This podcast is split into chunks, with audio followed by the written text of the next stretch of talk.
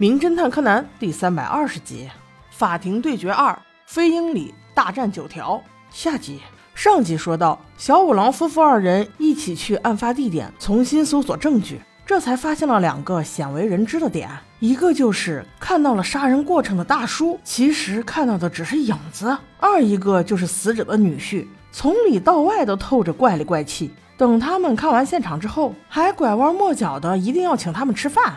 我说你这心思也太明显了吧，有马先生，你家老岳父可是死者啊，你和控方律师目前可是对头，你这莫名其妙的请吃饭是闹哪出啊？那小五郎肯定是本着有便宜不占是白吃的道理，带着飞鹰里和小兰还有柯南去他家混饭去了。没想到，嘿，这还是一个不错的好餐厅哎，就是这料理吧，有点注水。把这么好的餐厅给白瞎了。一个餐厅的核心竞争力就是料理的味道，那这么烂的东西，它靠什么维持呢？所以这个有马先生肯定有问题。你看，你看，来了吧？他故意找了个借口，穿了一身厨师衣服，站到他们面前，说是案发当晚那天，他是去给他家岳父送眼镜去了，要不也不会遇见这事儿。哎，不是不是，等会儿等会儿，你家岳父也来你餐厅吃饭？他来吃饭戴眼镜干嘛？这本身就是一个疑点。二一个，你去送眼镜，也就是说你岳父在打开保险箱的时候是没戴眼镜的。那他是怎么那么精确的打开拥有复杂密码的保险箱啊？这怎么哪哪都充斥着矛盾呢？再有就是牛马先生这身打扮，你那个围裙上可是有油渍的呀，这让人不得不联想，那个烟灰缸上的指纹是用什么擦掉的？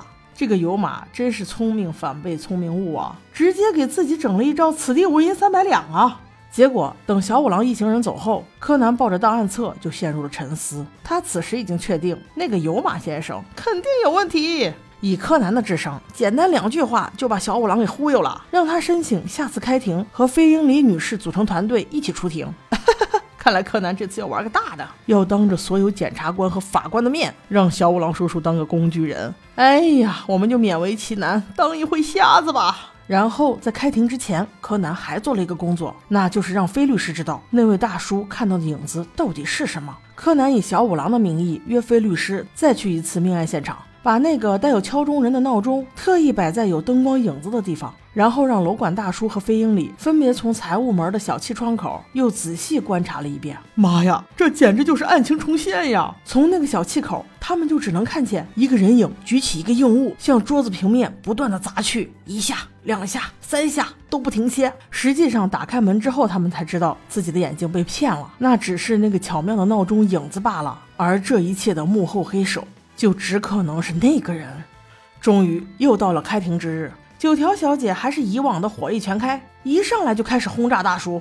秋山先生，你曾经从社长室门上的那个小洞看到凶手连续殴打被害人的那一幕，这是你说过的没错吧？对。请问凶手一共打了几次？我那天看到的一共是三次。不久之后，你就听到被害人倒在地板上的声音了，对吧？对。没有问题了。大家别小看这言简意赅的几句，每个问题都戳在点子上，让证人无法否认。最关键的就是一种他志在必得的气势和胜券在握的优越感。也许就是这两点让他忽略了一些细节。接下来，非律师问答，让九条也尝尝杀手锏的滋味。秋山先生，你说你案发当晚看到被害人正遭人殴打，请问你有看到那名凶手的容貌吗？其实我没有直接看到那个凶手长什么样子。那你到底看到了什么呢？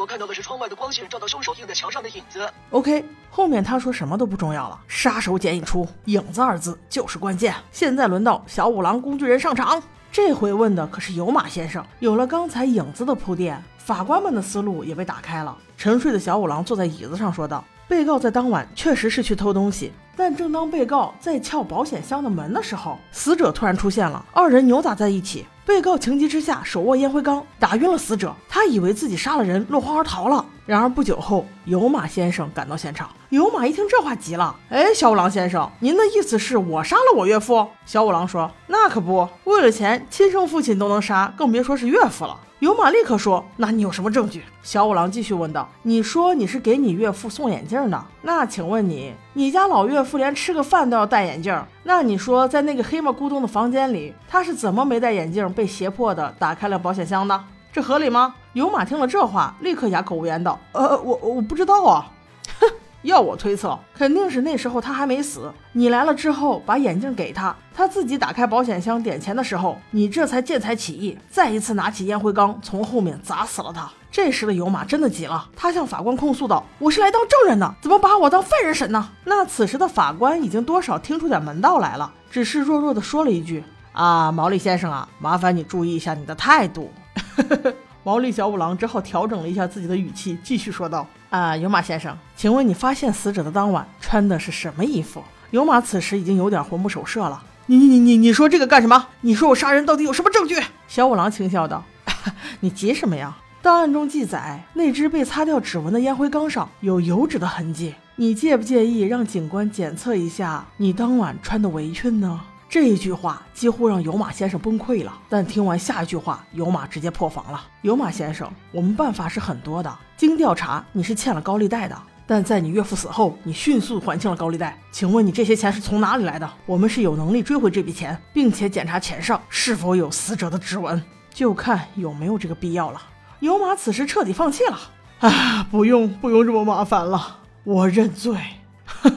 这是为数不多的出庭作证能把自己做成犯人的。原来他长期受岳父的欺辱和威胁，稍有不慎，岳父就会教训他：“你那个餐厅不要开了，开了也没用。”所以在这样的折磨下，他宁愿选择一了百了，杀人劫财。正好又遇到小偷上门偷东西这个事儿，所以这才灵机一动，有了后续的计划。哎，对于年轻人来说，这都是赤裸裸的教训呐！你以为软饭好吃啊？但话说回来，死者也过于刻薄，我们都做一个心胸宽广、温和善良的人吧，宝宝们，我们下期见。